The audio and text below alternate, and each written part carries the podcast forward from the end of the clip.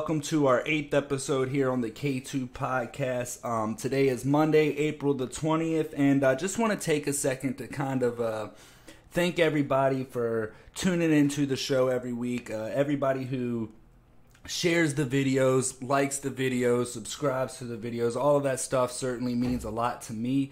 Uh, so I do thank you guys uh, for doing that and tuning in every single week. Um, but uh, I do want to hop right into to tonight's show. So without further ado, uh, we're going to take a look at a few things because a lot has developed since the last time that we were together. Um, so here we got Obama. Okay. He finally does it, guys. He comes out and publicly endorses his pal, Sleepy Joe. And I have to say, it caught me off guard, okay? And um, mostly because he took until the damn near end to come out and support who he calls his friend Joe Biden, but also because we actually talked about this very subject last night, uh, where, uh, or excuse me, not last night, last Monday on last Monday's episode about Obama uh, not endorsing Joe Biden, and I actually posted the podcast on uh, several other social media sites using the hashtag Obama won't endorse. And I thought it was interesting. He came out uh, not even 24 hours later and endorsed uh, his buddy. Um, now, I'm not the only one who's covered this. Uh, that's kind of been the going theme. Everybody was sort of questioning why Obama hadn't come out and actually endorsed. But we're going to take a look at the endorsement speech because I happen to notice a few things. And does Obama really endorse Joe Biden? Or is he just going through the motions? Because if I'm being honest, it didn't seem genuine to me, is especially because Obama waited, like I said, until the very last minute to come out and endorse his friend. But in addition to that, I think one of the reasons why Obama may have waited to give his endorsement is because they weren't sure which candidate was going to get the nominee. Um, so they didn't want to waste Joe uh, Obama's endorsement speech on Joe Biden early on. Should Joe Biden not have gotten the nominee, then essentially Obama's um, endorsement speech would have went to waste earlier in the race. So I just thought that was kind of interesting. Um, but we're going to watch a little bit of the speech here. I took a few clips from that speech. We're not going to watch the whole video, but Obama attempted to deliver what was which was what was seemingly a positive message, but I did notice a few things and uh, let's just uh, talk about it. Let's take a look here. I'll bring the speech up.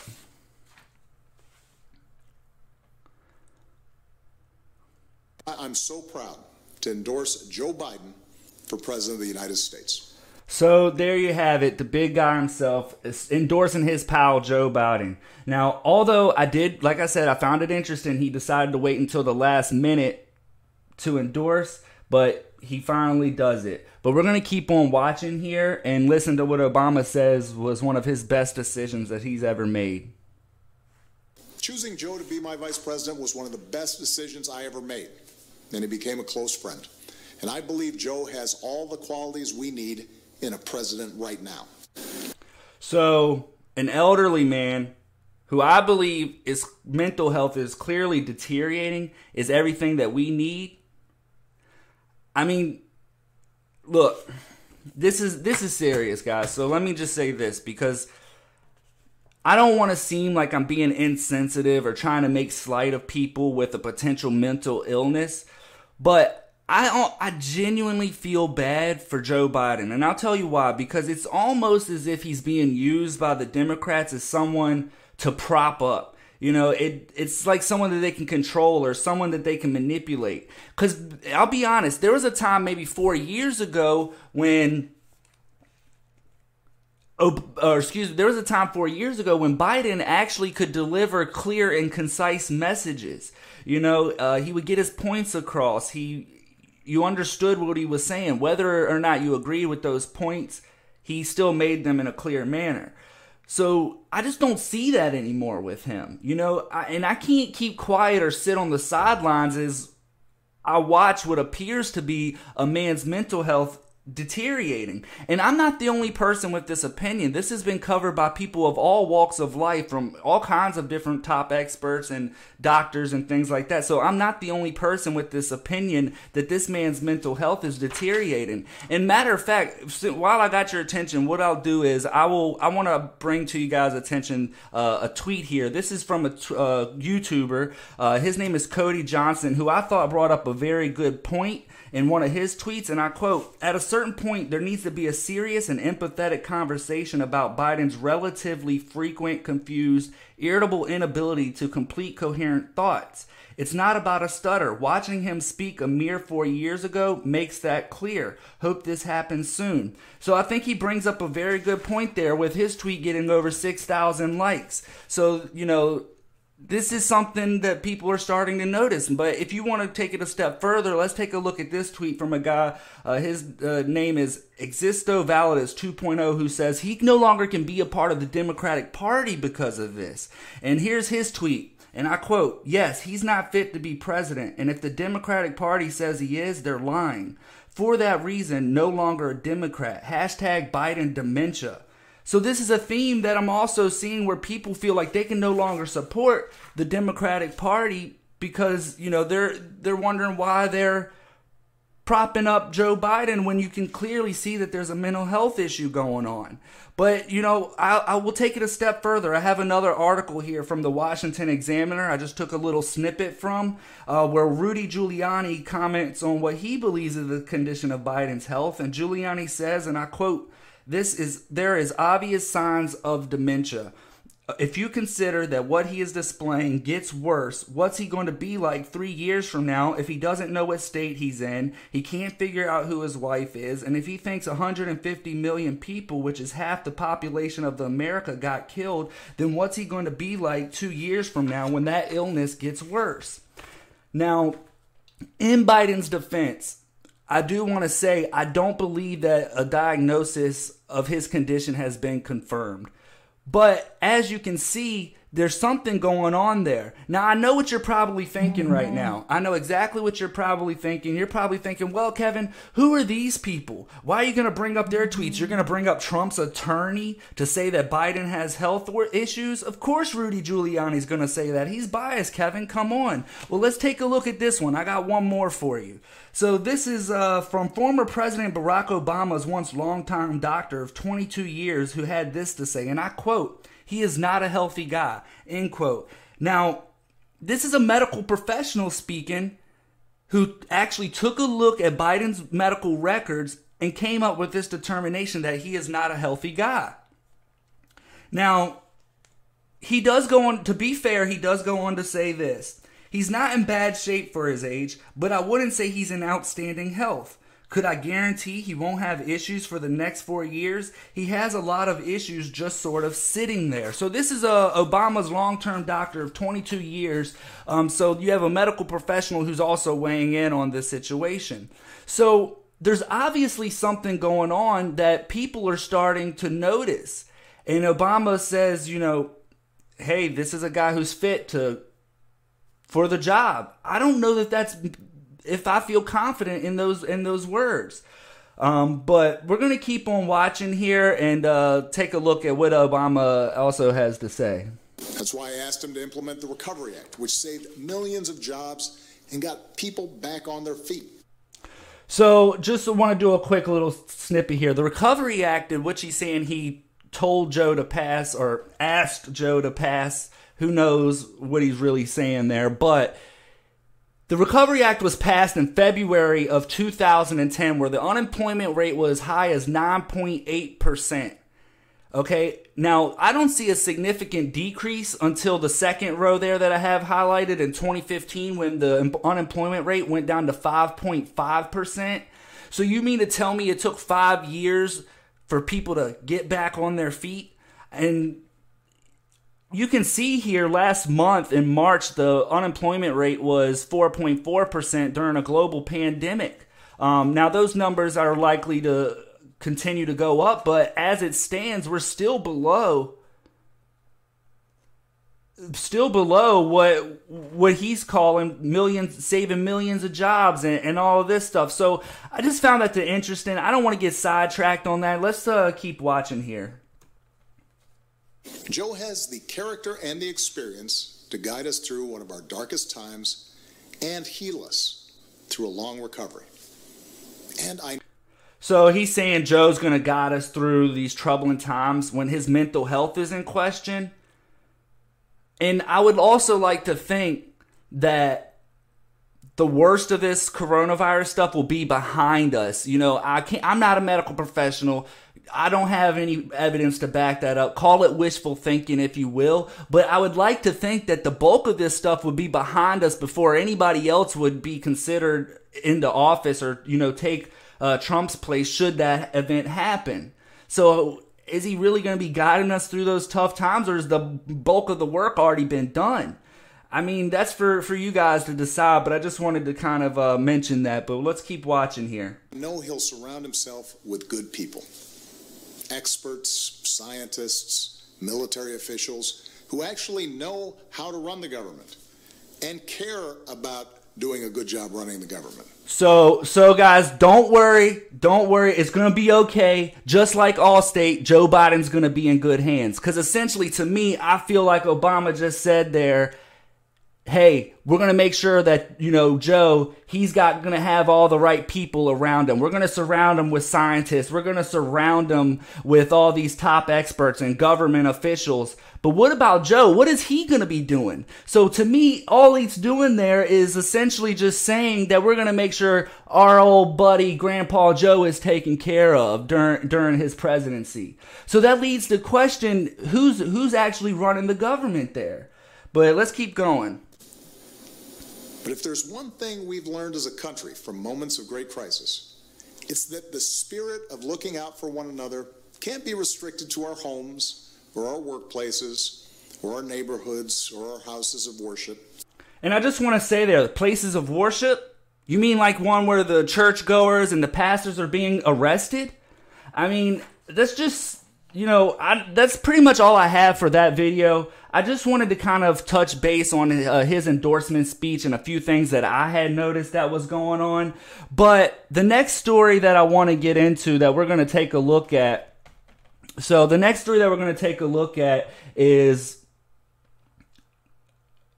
basically recently there was a, a podcast, uh, Joe Rogan's podcast. He had on special guest Tulsi Gabbard, and they bring up a few interesting points that kind of ties into our original uh, clip here of Obama saying that Biden's going to be in good hands and uh, you know not to worry about his mental health. You know he doesn't say that directly, but that's kind of what I feel like he's trying to get across. Um, so they, they they touch on a few things in Joe Rogan's podcast. Uh, so he had Tulsi Gabbard on, and I just want to take a look at the look at the clip, and they're going to talk about what they believe is happening within the Democratic Party. So I just want to take a look at that and kind of uh, touch base on this clip what they want versus what they say they want are two very different things. Exactly. The Democratic Party's, party's always been like, we want a woman. Okay, I got you a woman. How about a woman that's a veteran? Check. How about a woman that's a congressman? How about that? Congresswoman, veteran, minority, minority from Hawaii. All these positives. These- and that is a good point. They say that you know they are are all they are always saying that they want these things. But let's keep watching here trying to dig up dirt on you. They don't have anything. They should be behind you. They should have wind in your sails. But and, no. and the other thing they're saying is that you know, in order for Democrat to beat Donald Trump in 2020, you're going to have to be able to take Trump voters away from him. You're going to have to win over those independents who stayed home in 2016, or even some of those Democrats who voted for Trump because they feel like our party has left them behind. So she brings up a good point there. She says there's so many people within the Democratic Party that feel left behind. You know, and we noticed that with one of the gentleman's tweets earlier that we looked at that said, you know, I can no longer be a part of the Democratic Party because of this. Now, I believe this is probably happening for, this is one of the reasons why I believe this is probably happening because I feel like there's two parties within inside the Democratic Party. You have the totally out of control, uh, extreme leftist Democrats on Capitol Hill that are totally disconnected from their own party, voters, and supporters. And then you have the everyday Democrats who are just feeling lost and left behind. So, and it's almost it's it's just interesting to see that you know they're taking note of that as well. But let's keep watching the clip here. Guess what? Check, check, check, check. We're doing all those things, and instead of saying, "Hey, this is really something that maybe we should get behind," instead they're saying, "Oh my gosh, there's something very suspicious and weird about her because she's actually stealing voters from Trump." Do they want to win or don't they? They That do. is the question. But they don't want to win with someone they can't control. Exactly. So there you have it, folks. They don't want to win with someone they can't control. So this is could this be the reason why they're propping up old Sleepy Joe? You know, I mean, I'm not 100% sure on that. I'll leave that up to you to decide, but it's kind of interesting that you hear a Democratic, you know, candidate go on to say that they want somebody that they can control. Joe Rogan seems to agree. Now, I don't typically agree with Joe Rogan on a lot of things, but I did find this clip to be interesting. And I do want to say, I'm not a big fan of Tulsi Gabbard at all, but I do want to say that she seemed to have a plan of attack. You know, when I'm looking for a candidate, I'm looking for somebody with a plan of attack. She seems to have that. She also appears to deliver clear and concise thoughts, you know, in complete sentences and make sense of things. Whether you agree with that, those, you know, thoughts or not is a different story, but she's able to deliver those. And essentially her own party was even turning on her at one point. So the whole thing is just kind of strange to me, you know? I don't understand this whole propping up of Joe. So, I mean, it just brings the question. But I want to get into our final segment, uh, or, or one of our final stories of the night. Is the economy and mental health taking a back seat as we navigate through this virus? Um, is it being pushed aside? Because one of the issues we're seeing around the country is mental health issues, economy issues, government issues with people feeling that their basic rights are being infringed upon. Um, and we recently saw example of this uh, in Michigan, where the protesters gathered to express what they believe is an overreach by the government. Now we're going to take a look at a, the first clip I want to play surrounding this is a gentleman who claims that you're an idiot for wanting to get back to work, provide for your family, invoking your rights. Um, let's take a look at that clip here. If y'all don't take y'all asses home, this is what I'm mad about. All of y'all want to sit down there and pump your horn, hang out the window, throw your flag out because y'all don't like what somebody told y'all to do. So I want to point this out real quickly. This is not about doing what somebody told you to do. This is about wanting to work, okay? This is about wanting to provide uh, for your family. This is about preserving mental health. You know, being able to pay your bills, have food in your refrigerator. You know, take care of your family. And you shouldn't be called an idiot or made feel feel that you're inferior for wanting to do those things. You know, it, it, this guy's demeanor and attitude just doesn't set right with me. But we're going to keep on watching the video here. Watch the rest of this clip. Y'all some idiots. Total idiots. I can't do my job. I can't help anybody because y'all decide to block up every entrance way to get to the hospital. So he can't do his job? That same frustration, that same passion that that man has right there is the same passion that these people are feeling left with when they can't go to work. They can't provide for their families. You know, I wondered and, and, I wondered if this was a Black Lives Matters protest where the road was blocked up because that's what he's getting at. He was upset because the road was blocked up. But if this was a Black Lives Matter protest, would things have been different? Would he have had that same energy or would it have been okay?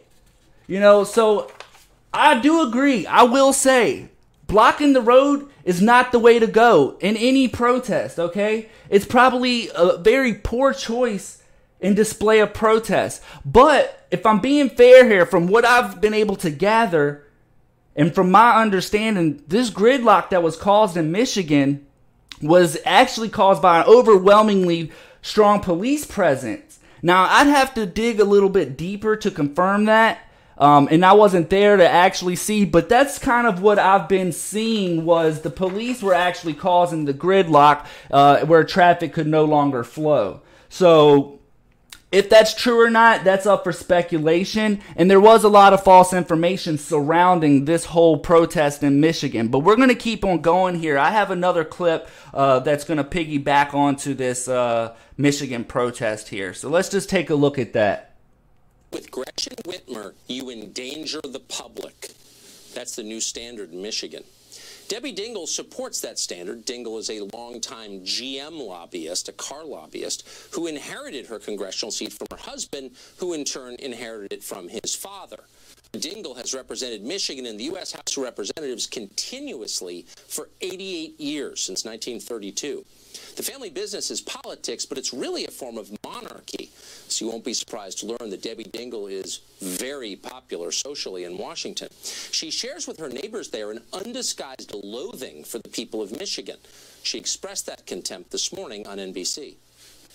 What happened yesterday was inexcusable. People did not have masks, they did not have gloves, they did not distance themselves, they had Confederate flags, swastikas, they blocked an ambulance trying to get to a hospital.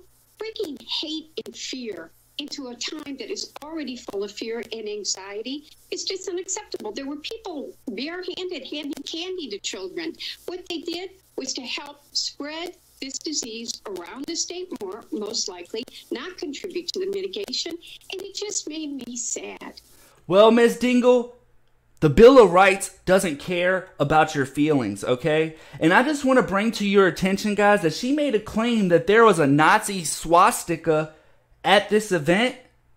Well, I dug a little deeper to look into this, and there was a she's claiming there was a flag that a Nazi flag that was being presented here at the um, at the uh, protest. But I looked into it and went to Snopes.com, and as you can see here, it says claim a photograph shows a swastika flag bearing the names Trump and Pence displayed at Operation Good Gridlock protest in Mich- Michigan. Now the rating was miscaptioned. Now I want to say this is this is the problem with Snopes because they labeled this as miscaptioned, but this wasn't miscaptioned. This was totally false. And we're going to take a look here. And the reason why I say it's totally false is this is the photo that they're, they're that they're referencing. They're saying this was the flag that was at this Michigan protest. Now, if you read at the bottom here, uh, I don't know if you can see that, but it says this appears to be a genuine photograph. However, it was not taken in Lansing, Michigan, Michigan during Operation Gridlock in 2020. This photograph was taken a month earlier at a protest in Boise, Idaho.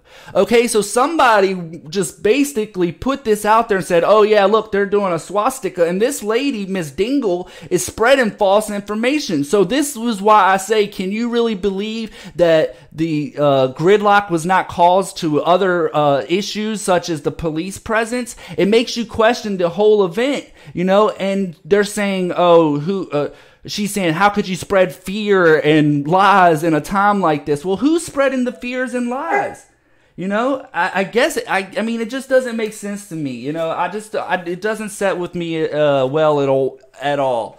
Um, but we're gonna keep on taking a look here because I have another clip that we saw a similar protest uh, here in my home state in Virginia.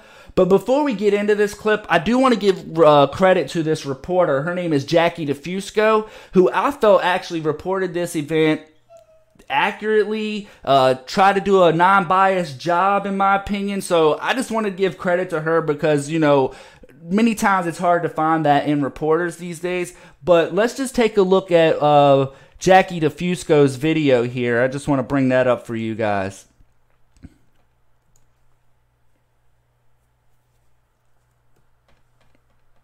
Hey, my name is Jackie DeFusco. I'm a reporter here with 8 News in Richmond, and I'm over here at the state capitol, and I'm moving my mask so you can hear me okay, so it's a little bit muffled, but uh, I, I want to tell you kind of what is going on today um, what people are asking for and how many people are here, uh, what law enforcement has been doing to kind of handle the situation. So, uh, yeah. Um, but basically. So she's at this protest. Just want to give a little bit of background. She's at this protest, which happened last Thursday, and we're going to watch the rest of this. But I'm sure she's going to tell us that it was complete chaos, that there was madness, riots, people were just out of control. So let's take a look as she tells us about that. Basically, the purpose of this rally is to tell Governor Ralph Northam to reopen Virginia's economy. Um, you know, right now there are basically the consensus seems to be that they want it open by May 1st. Right now, the governor's stay-at-home order is until June 10th, as you know, and then there's another executive order that is in effect until May 8th, which you know applies more to personal care businesses as well as uh, recreational facilities and entertainment venues. Um, but you know, basically, these people are saying that it this this quarantine has gone too far. So that seems reasonable to me. People are saying, hey, you're pushing this out a little bit too far. I don't think I can make it another month until June 10th without any kind of income to support my family. You know, it's just, it, they're saying, hey, look, and we'll even, you know, when this happened last Thursday, uh, you know, they're saying, well, hey, well, you know, let's keep it locked down for another two weeks, but May 1st, we need to start getting the ball rolling on these things. I don't think I can make it till June 10th.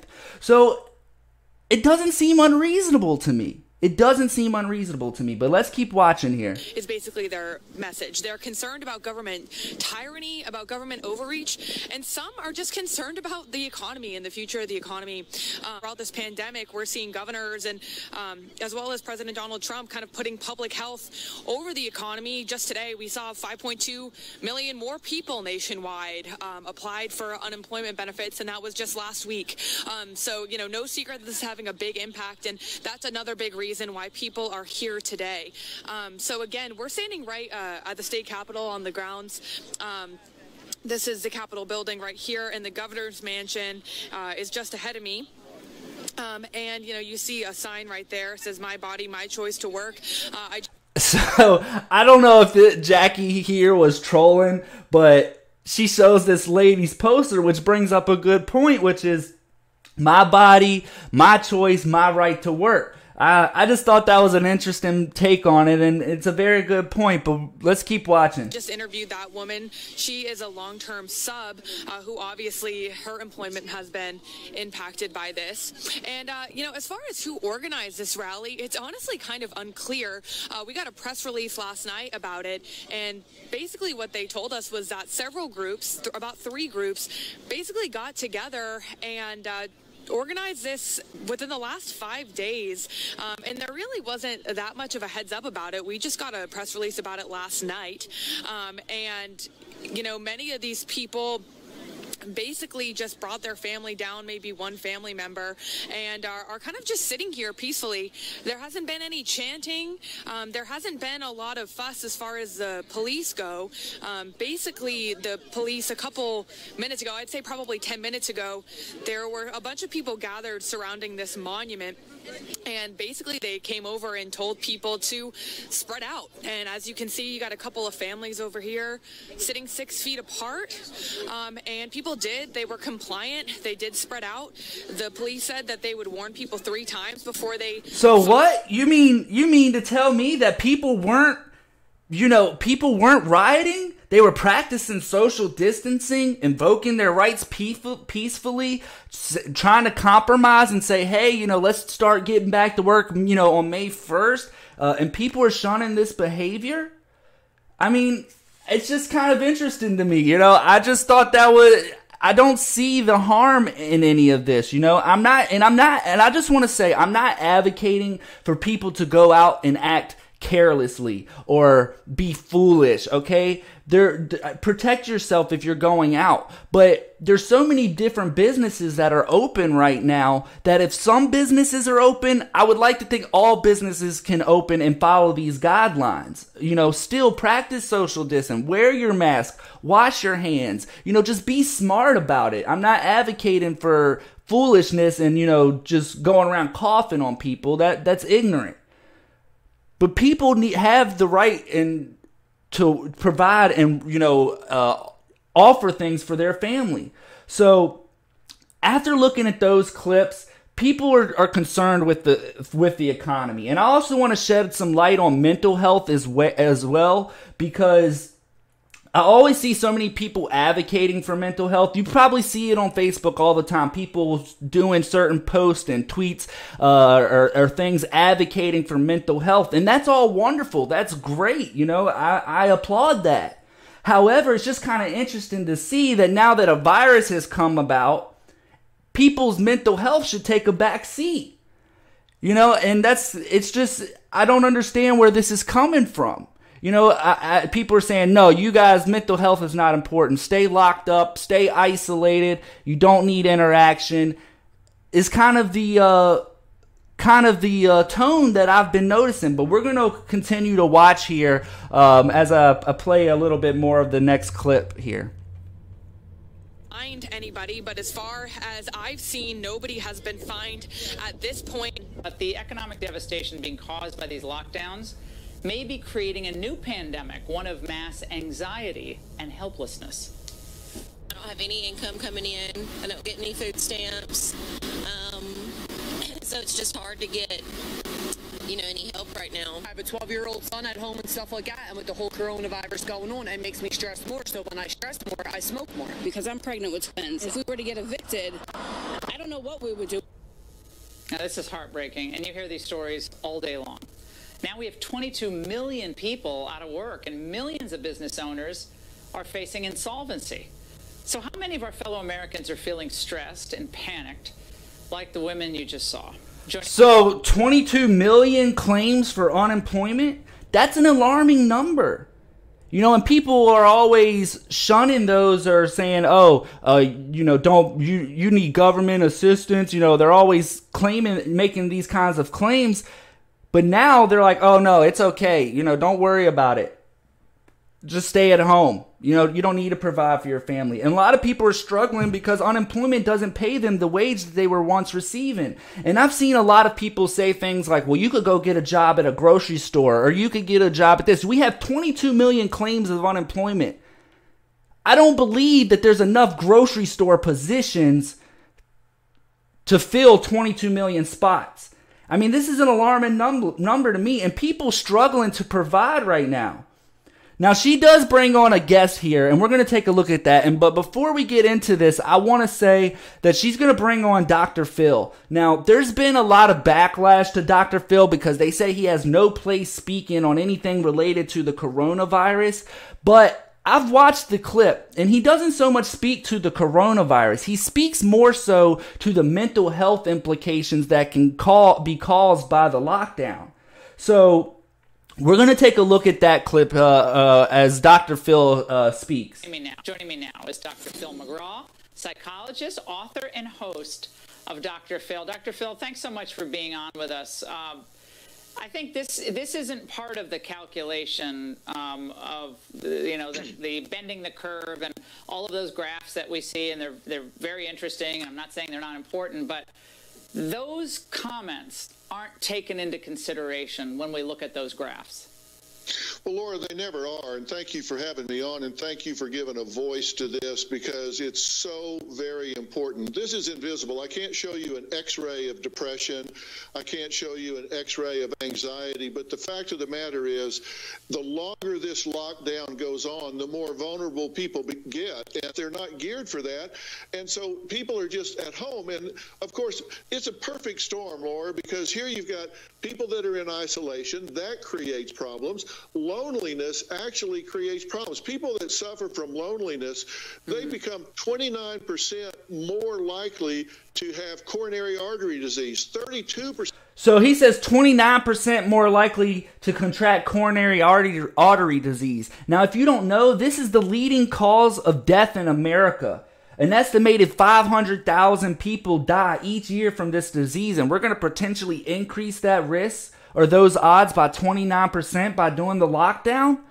I mean, I just want to want to you know I I think that's an important thing to note. You know, um, the next thing he talks about is 32% more likely to have a stroke. 795,000 people have a stroke every single year, which kills about 140,000 Americans each year. That's just in America alone. Let's hear him talk about that. More likely to have strokes or die, 40% more likely to have dementia if they're in that age group. So it's not just that it's psychological, their bodies actually start breaking down. So we think we're protecting people's lives by keeping them locked up. You keep them locked up long enough, there's a paradoxical effect. You actually destroy more lives than you do by letting them go out and protect themselves and opt into their lives to fight for what they believe in.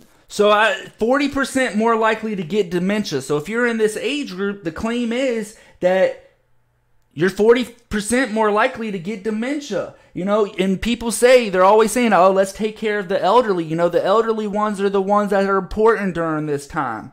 I mean, and basically, you have a coin flip, uh, you know, the chances of a coin flip to develop dementia if you're in that age group, you know? So it's just, you know, I just wanted to kind of touch on those. Again, Dr. Phil, you know, a lot of people have questioned his credibility, but I don't believe he's talking. They're, they're basically giving backlash because they said, who is he to talk about the coronavirus? But I think he, what he's trying to do is deliver a message of the mental health implications the lockdown could have, you know? Um, and I do want to touch on his last point about saying going out in public. You can protect yourself by wearing a mask, washing your hands, keep practicing social distancing. So you can do those things. And that's what he's alluding to there. And like I said, my message this evening is not to advocate for people to uh, go out and act foolishly. It's to be smart, take precautions. You know, it's I don't want people to act foolishly. They just I'm I'm just advocating for people who want to be good citizens, go to work, provide for their families, uh, contribute to the economy, and keep these devastating blows from happening to the econ- economy. But you know, quite frankly, I believe that the damage may have already been done. This may be too late. So it's just kind of a it's kind of a interesting thing, and uh, I, it, it's something that's worrisome to me. But you know, I really do uh, want to say thank you for uh, listening to me on that. Whether you agree with me or not, you know, is is a totally different thing. Like if you don't, you know, whether we agree or not, it's something to thought that I'm bringing up to be thought provoking, something to kind of make you think, and just at the end of the day, my, I, am not a medical professional. I don't have all the answers. It's just my opinion on the matter.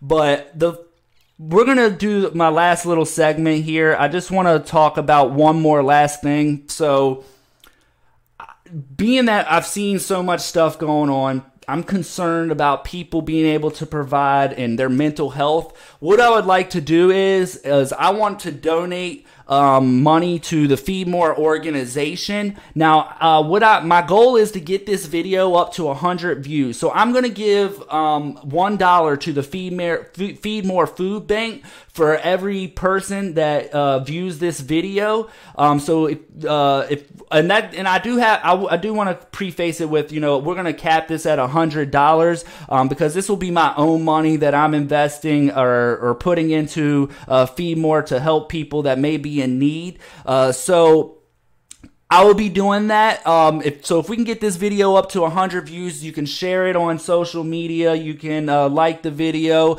and that's a way that you could show some support um, without actually having to invest any money. Because for every dollar, whether we get 50 views or um, 70 views, I'm going to give $1 to the Feed More food banks. Um, also, if you personally would like to donate, uh, you can. Um, what I will do is I'm going to make sure that uh, what I'll do is I'll probably wait till next week's episode to see how many uh, views that we get. So, like, probably on Friday at the end of this week, I'll see how many views we have. I'll go down to the food bank and make that donation. I'll get a receipt to show everybody that the donation was made. But if you're interested in do- donating yourself, there's a link down below that I put. I don't know if you can see that there. If you go to streamlabs.com slash Kevin Kirby, you can donate there. And what I will do is I will make sure that I get a separate receipt for anybody who donates and wants their money to go to the food banks to help, you know, people who may be struggling right now with uh, putting food and uh, in their homes and providing for their families. So I really appreciate that. You know, uh, everybody that's tuning in. And Angela Spain said, I'll match your donation up to a $100. That means the world to me. Um, thank you so much, Angela, because it's de- definitely something that I want to bring attention and awareness to. Um, like I said, I'm not advocating for people to go out and act silly and foolish, but people are struggling to put food in their homes. I personally know of some people that are struggling with this. So I just want to say thank you so much, you guys, for tuning in to this week's episode. Um, everybody who shares the videos every week, likes the videos, subscribes to my YouTube channel. We're up over 30 subscribers now, which doesn't seem like a whole lot, but it's definitely a, a, a very uh, accomplishment accomplishment for me. And I couldn't do it without the people that you know. Uh, uh, continuously stay tuned into the show. So I just want to say thank you to everybody uh, for being here, listening to me go on my rant. I'll leave whether we should open up the economy up to you guys, but thank you so much. We're going to see you Monday, next Monday, 7 p.m. Uh, thanks for tuning in.